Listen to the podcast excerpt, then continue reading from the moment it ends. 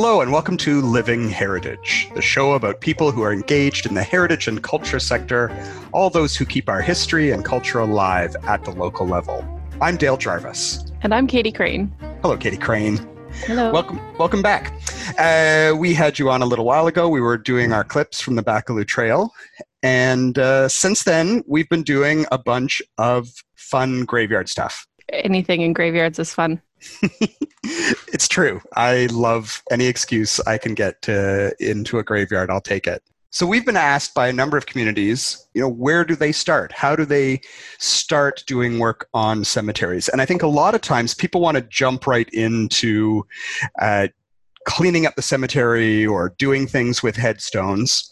I always encourage people to start a little slower and to maybe do some documentation with their cemetery because it's really easy for people to uh, start on projects without really having full information and end up doing some damage to the to the property or to the stones. And so this is where we come in, uh, going to communities and helping them out.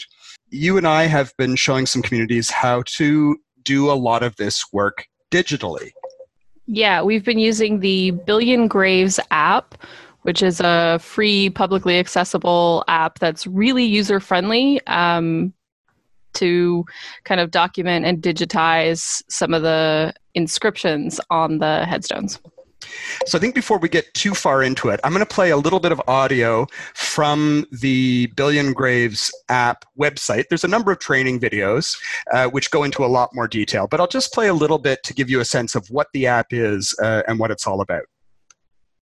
Billions of people are having a very difficult time finding their ancestors' grave sites.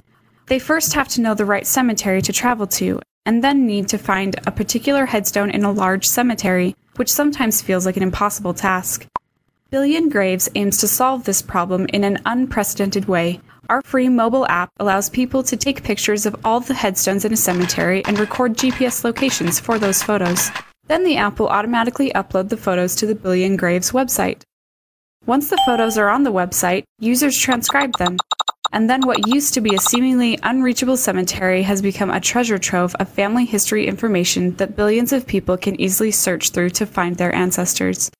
If you map out your cemetery and I map out mine, and so on, you'll be able to visit the world's cemeteries from wherever you are. And that's it that's the introduction to the Billion Graves app. Uh, and it, it is fairly straightforward. There's a number of tips and tricks that we can get into, but really, uh, it is just an app that you download to your phone, you go to a cemetery, and you start taking photos. It's a little more complicated than that, but that's, that's it in, in a nutshell, isn't it? That's kind of yeah, how it pretty, works. That's pretty much it. yeah. We started off our training sessions by doing a virtual uh, workshop of sorts we knew that people were interested in documenting some work in their graveyards. And because of the fact we can't get out into communities as much as we once did uh, and teach workshops in classroom settings, we started to do some stuff online. So, do you want to talk a little bit about how we set up doing the Twitter uh, version of our very first Billion Graves workshop? Uh, we basically took all the steps to using the app and the the tips and the tricks on how to get a good photo for the app. Um, and we broke them apart into a series of tweets so that we could show step by step what um, you had to do and how to get a good photo. And I was in St. John's and I was doing the tweeting, and you were in Clark's Beach at the cemetery recording the Salvation Army Cemetery in Clark's Beach.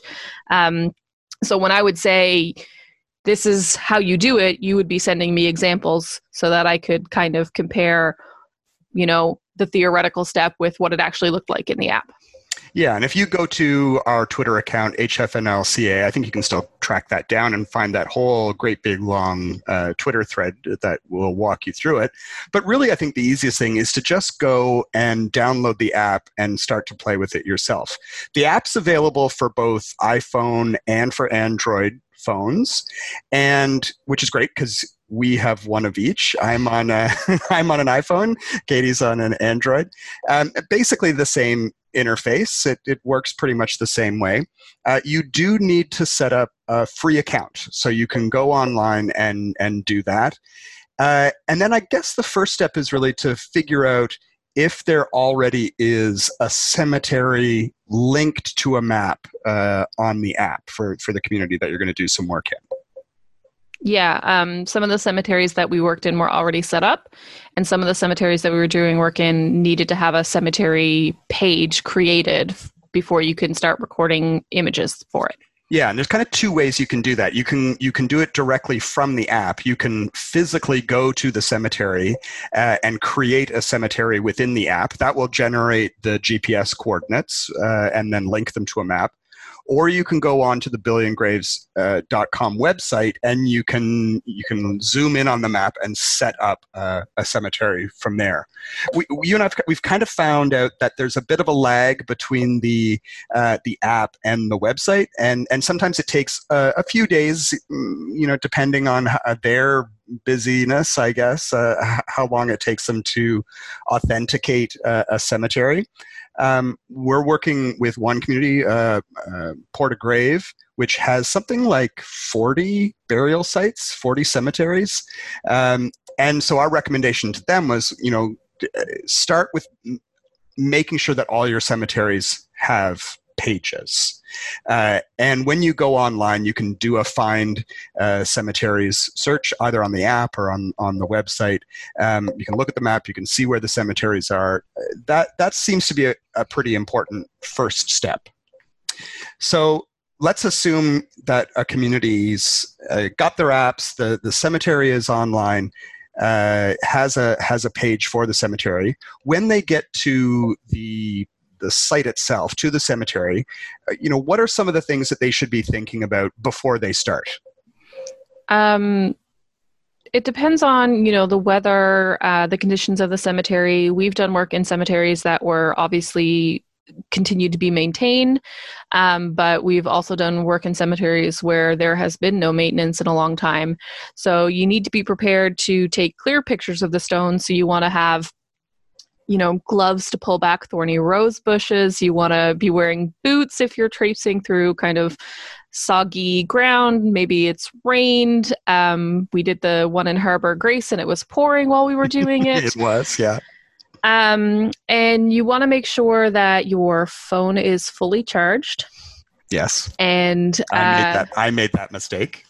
yes uh, and that you have a backup battery pack uh, to or a portable battery pack to charge your phone if if you need it because the app doesn't work without your phone. Yeah. Yeah, and uh, I guess it's also important to to note that when you're out in the field, uh, you don't need to worry about using your data. You can you can take all the photos. When you take a photo of a headstone, uh, it automatically geotags it. It saves it to your phone, um, and then when you get back somewhere with Wi-Fi, you can upload everything, uh, you know, all at once using Wi-Fi. So you don't have to use up all your data, which is good if you're out doing field work, uh, especially if you're working with volunteers, because you don't want to put a cost on them for doing doing the work. Um, you mentioned you know weather and and uh, you know having a you know the the proper lighting. Uh, do you have any tips uh, for like actually taking the photograph of stones themselves. Yeah, you want to make sure that you get the full inscription. That, that that's the most important part. You don't need a full image of the stone. Um, you can link images. So if you have a stone that has writing on multiple sides, um, you can link the images so that they'll all appear in the same record. Um, and you can also link images where you've taken a you know a close up of the inscription and then you link the image of you standing back and taking a full picture of the stone. Yeah. Um, you want to make sure you're level with the uh, the inscription, like kneel down, get up close, because you don't want to have any sort of shadows created by angling your phone in strange ways. Um, and you want to make sure that you clean off the stone a little bit. Sometimes grass is growing up around it and it's blocking the um, or you know someone has flowers placed on the grave and you can just move those aside while you take your picture and then put them back. Yeah. We, we found that with some modern granite headstones as well that there is a real reflection you know so uh, you might not notice it as much when you're there in the field but when you look at the photos later and you, you can see you know the reflection of the person taking the photo um, it, it makes it a little harder to read the inscriptions we were doing some work the other day um, at a methodist united uh, cemetery in Carbonear, uh, and the sun came out. It was quite hot and quite bright, and we really did start to see on some of the more modern stones that you could see, uh, you know, see shadows and see reflections. So we were saying it would be a, a good idea if you were doing it on a sunny day to bring something like a tarp or a blanket that you could then hold up um, uh, to kind of block the light. Kind of an, an, overcast day in many ways is kind of a, a better day for taking uh, headstone photos. Yeah, some of the photos that we took um, at some of the other cemeteries on days that were a little more gray and cloudy ended up being a little more readable than the ones that we took on the bright, sunny, warm, beautiful summer days. Yeah. Uh, it's nice to work on a beautiful summer day, uh, but yeah, it's better to work with uh, with conditions that allow you to get the best uh, photograph. And I think you're right. It is important to get the the inscription information. I know when we did the workshop with uh, summer students in Harbor Grace, there were some tall obelisks, and and some of the students were were standing back so they could get the full picture of the obelisk. Uh, you can do transcriptions on site, but generally what we're doing is uploading the photos and then doing transcriptions on the website afterwards. So if you have a photo of a tall obelisk, by the time you start zooming in to try and figure out what the inscription is, it becomes very, very difficult to read.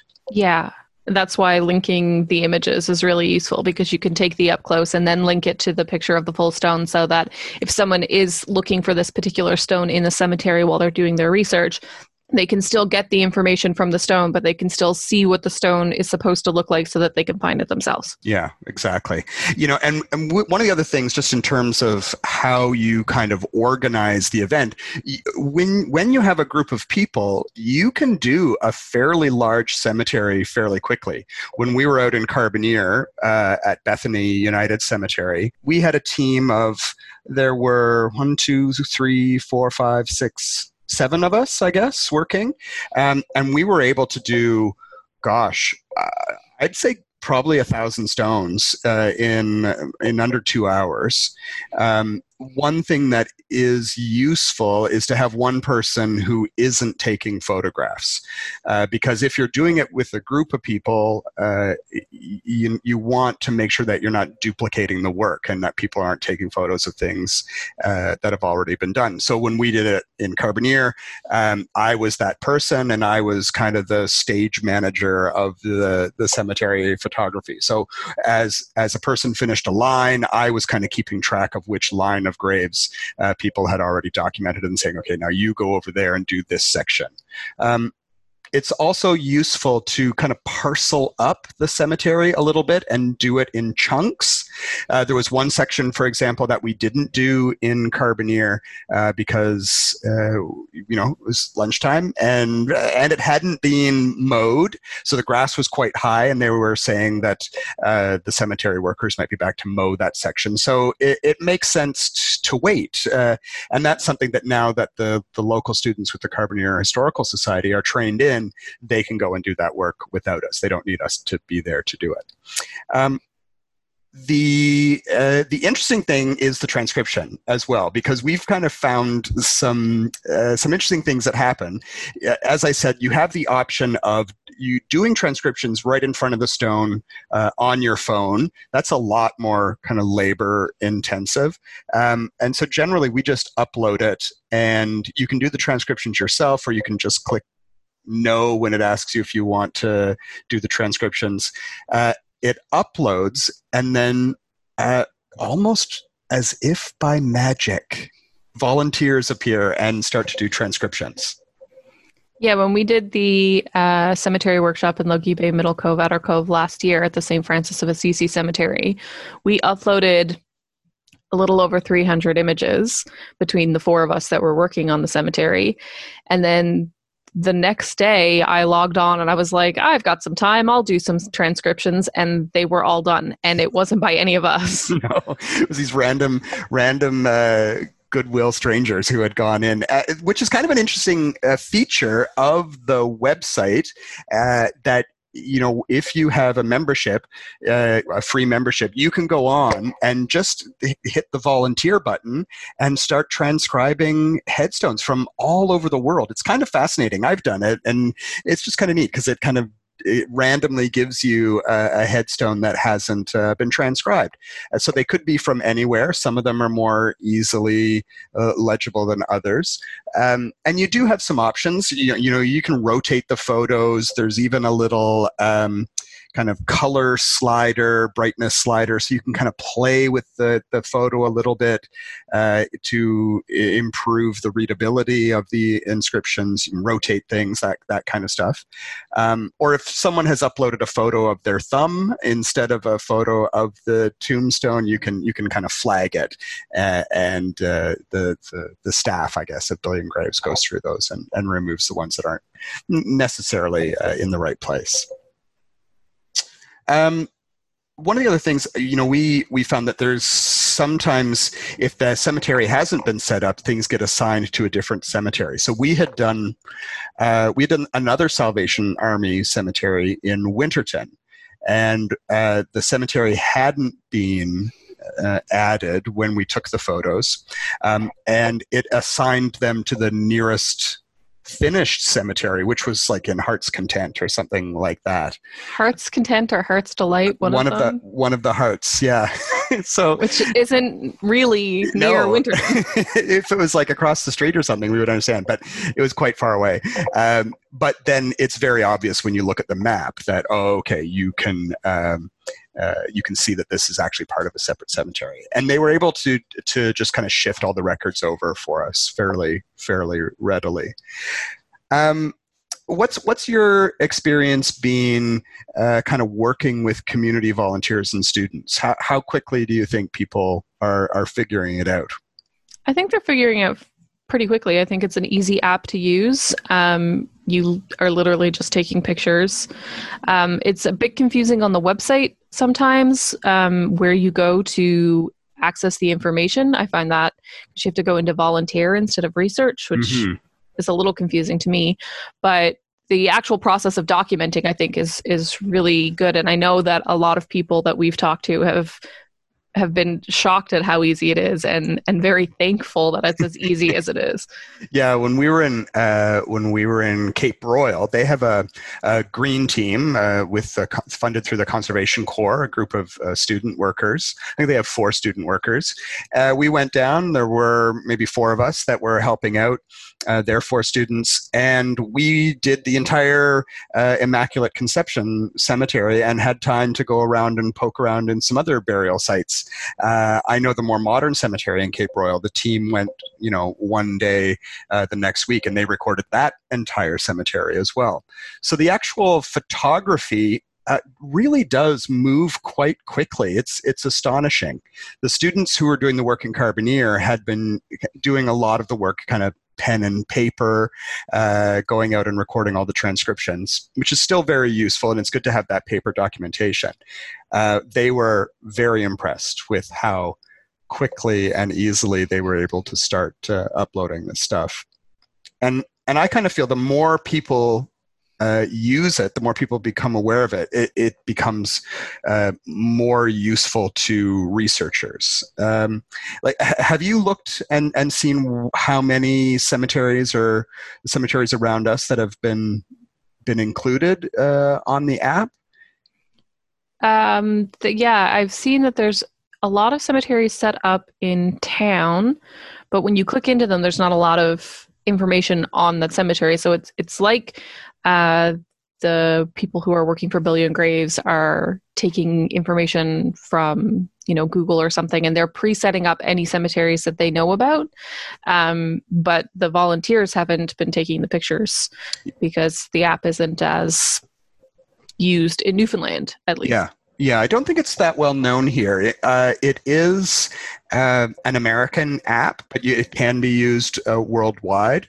Um, it's a not-for-profit organization, which I kind of like. They're they're I think loosely associated with um, the Mormon Church, which has a great uh, passion and interest in family history research.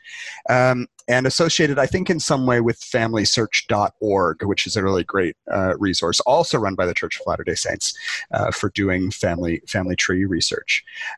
So we did our workshop in uh, on Twitter, and we've done a couple uh, out and around and put it on uh, social media, and then and then all these people started calling and saying, "Oh, come to our town and do do a workshop. Um, so how many how many have we done? We've done which communities have we gone out and recorded in so far?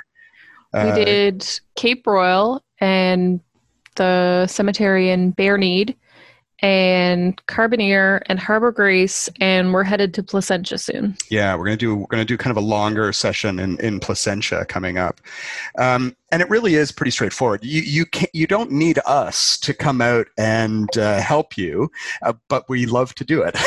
it's a lot of fun to getting getting communities set up. Yeah, and I think you're right too. I think like when you look at the website and look at the cemeteries that are um, on the maps, they I think they're kind of auto generated from some kind of other other database, um, because a lot of them don't have their boundaries. Uh, you know, set or the pins on the map might not be in the exact right place.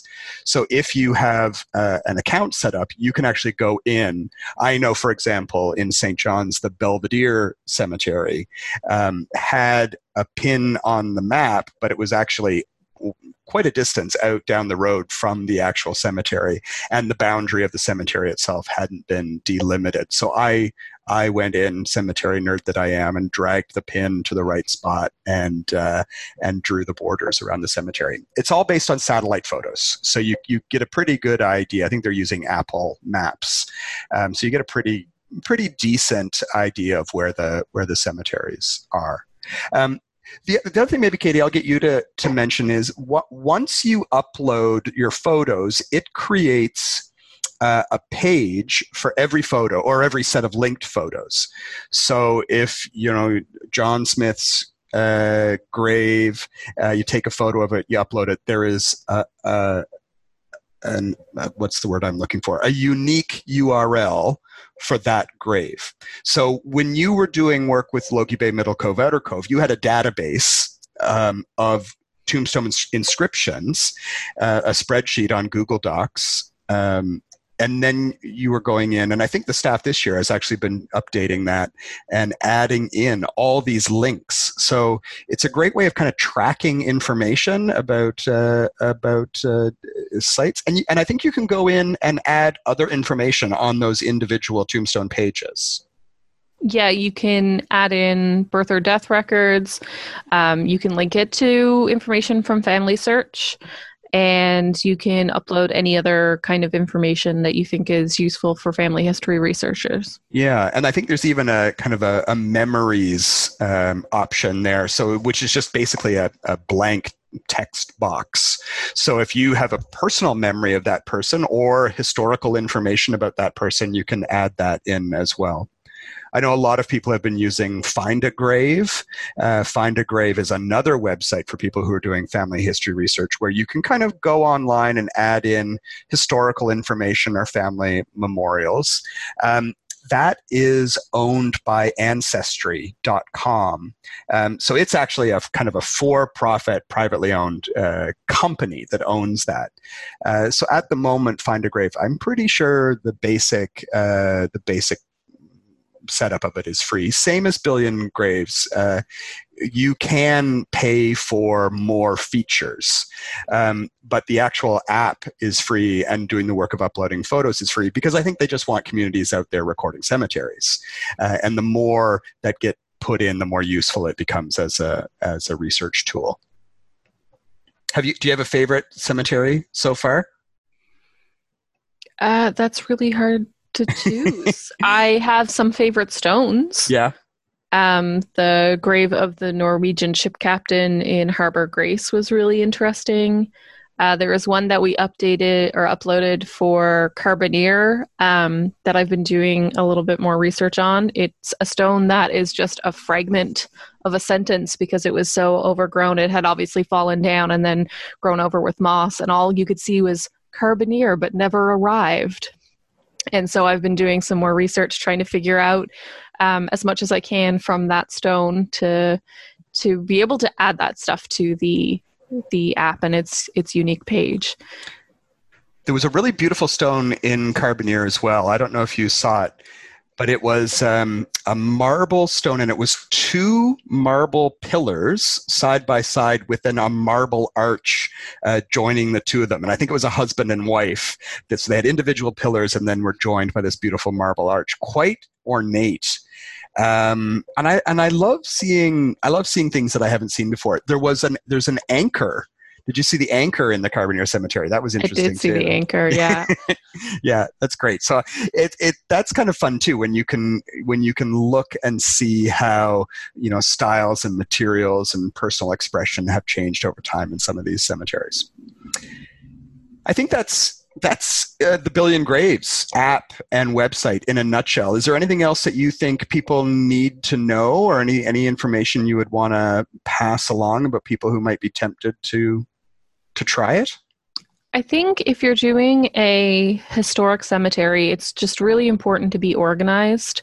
Uh, some cemeteries are nicely laid out in rows, but historic cemeteries uh, especially if they haven't been kept up, can tend to be a little chaotic. And so it it's really good then to have a group of volunteers work in teams, have the one person coordinating everything, or two people coordinating if your team is big enough. Um, and take it section by section. And if you're not going to complete the cemetery, it might be useful to mark off where you left. Yeah. Um, one thing that I would also say that I think is kind of useful about the app and the mapping feature, the, the emphasis really is on uh, inscriptions and uh, getting that kind of useful family history data out of it. Uh, but if there are, we see in Newfoundland um, a lot of fieldstone headstones that don't have any inscriptions, just rough stone headstones in some of our older cemeteries. Um, and I think it's really important to take photos of those as well, or crosses, unmarked crosses, uh, or even empty plots where you know that there is, uh, you know, we had a few in uh, which were obviously family plots because they were delimited by a, a concrete or cast iron fence and uh, and with no stones inside but we still plot those things on the map um, and and sometimes i think uh, historically in in newfoundland as people who have been doing very well-meaning cleanup projects in cemeteries, uh, sometimes some of those fieldstone markers, I fear, uh, have been lost. Uh, that people have just said, "Oh, this is just a stone. I'm going to just turf it over the wall," um, and then that uh, that placement information is kind of lost, at least on the surface. Or so, people don't recognize what they are and yeah. they let them grow over and get buried and covered. Yeah, and then lost. So it, it, I, I kind of feel like this is not an official statement from billiongraves.com, but I, I feel, you know, if you are using the app and you have the option to record something like that, go ahead and do it. Um, uh, we keep talking about Carbonear because that was the one we were most recently involved with, um, they do have some burial records and maps of where people are buried. So even if the inscription is illegible or if it's just a plain wooden cross or a field stone, there might be uh, uh, there might be information that's held in an archive or a church uh, basement somewhere. Um, so if you put the information in now, even if it's partially incomplete, um, some future researcher might thank you for just uh, noting exactly where that grave was in the future.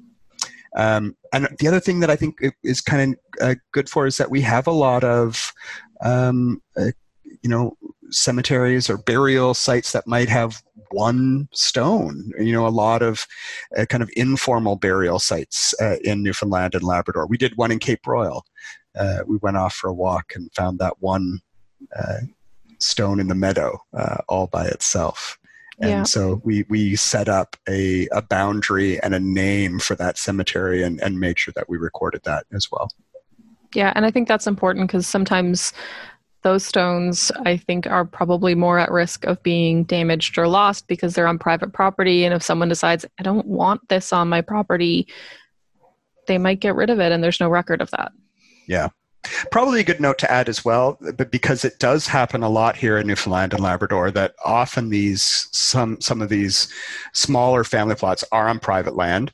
Uh, so you, you know, be sensible when you're going out and doing research. And and we know you want to record some graves, but if you think you're going to be trespassing on private property, get get permission from the person before you you start going tramping around someone's backyard. There's lots of public cemeteries that need your help. Uh, so start with those, I would say. I think that's it for us. If you would like us to talk to you about how to use the Billion Graves app, or maybe even set up a training workshop for your summer students or museum workers or heritage volunteers, you can get in touch with me, Dale Jarvis, dale at heritagenl.ca, uh, or you can go to our ICH blog, ichblog.ca, and we've been posting various things about the different cemeteries we've been working on, and I suspect we will continue to post interesting photos and stories from some of the uh, the cemeteries that we've been visiting. Thank you, Katie, Thank you. and we'll see you all soon.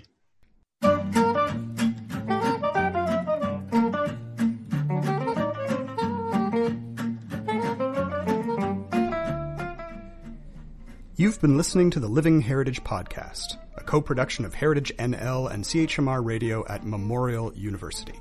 You can find previous episodes on iTunes or wherever you download podcasts. We're on Twitter at HFNLCA. Do you have a question or a suggestion about an aspect of culture and heritage you want us to explore? Send us your mail, and we'll do our best to answer it in an upcoming show. Email us at livingheritagepodcast at gmail.com. Our theme music is by Lache Swing. Thanks for listening.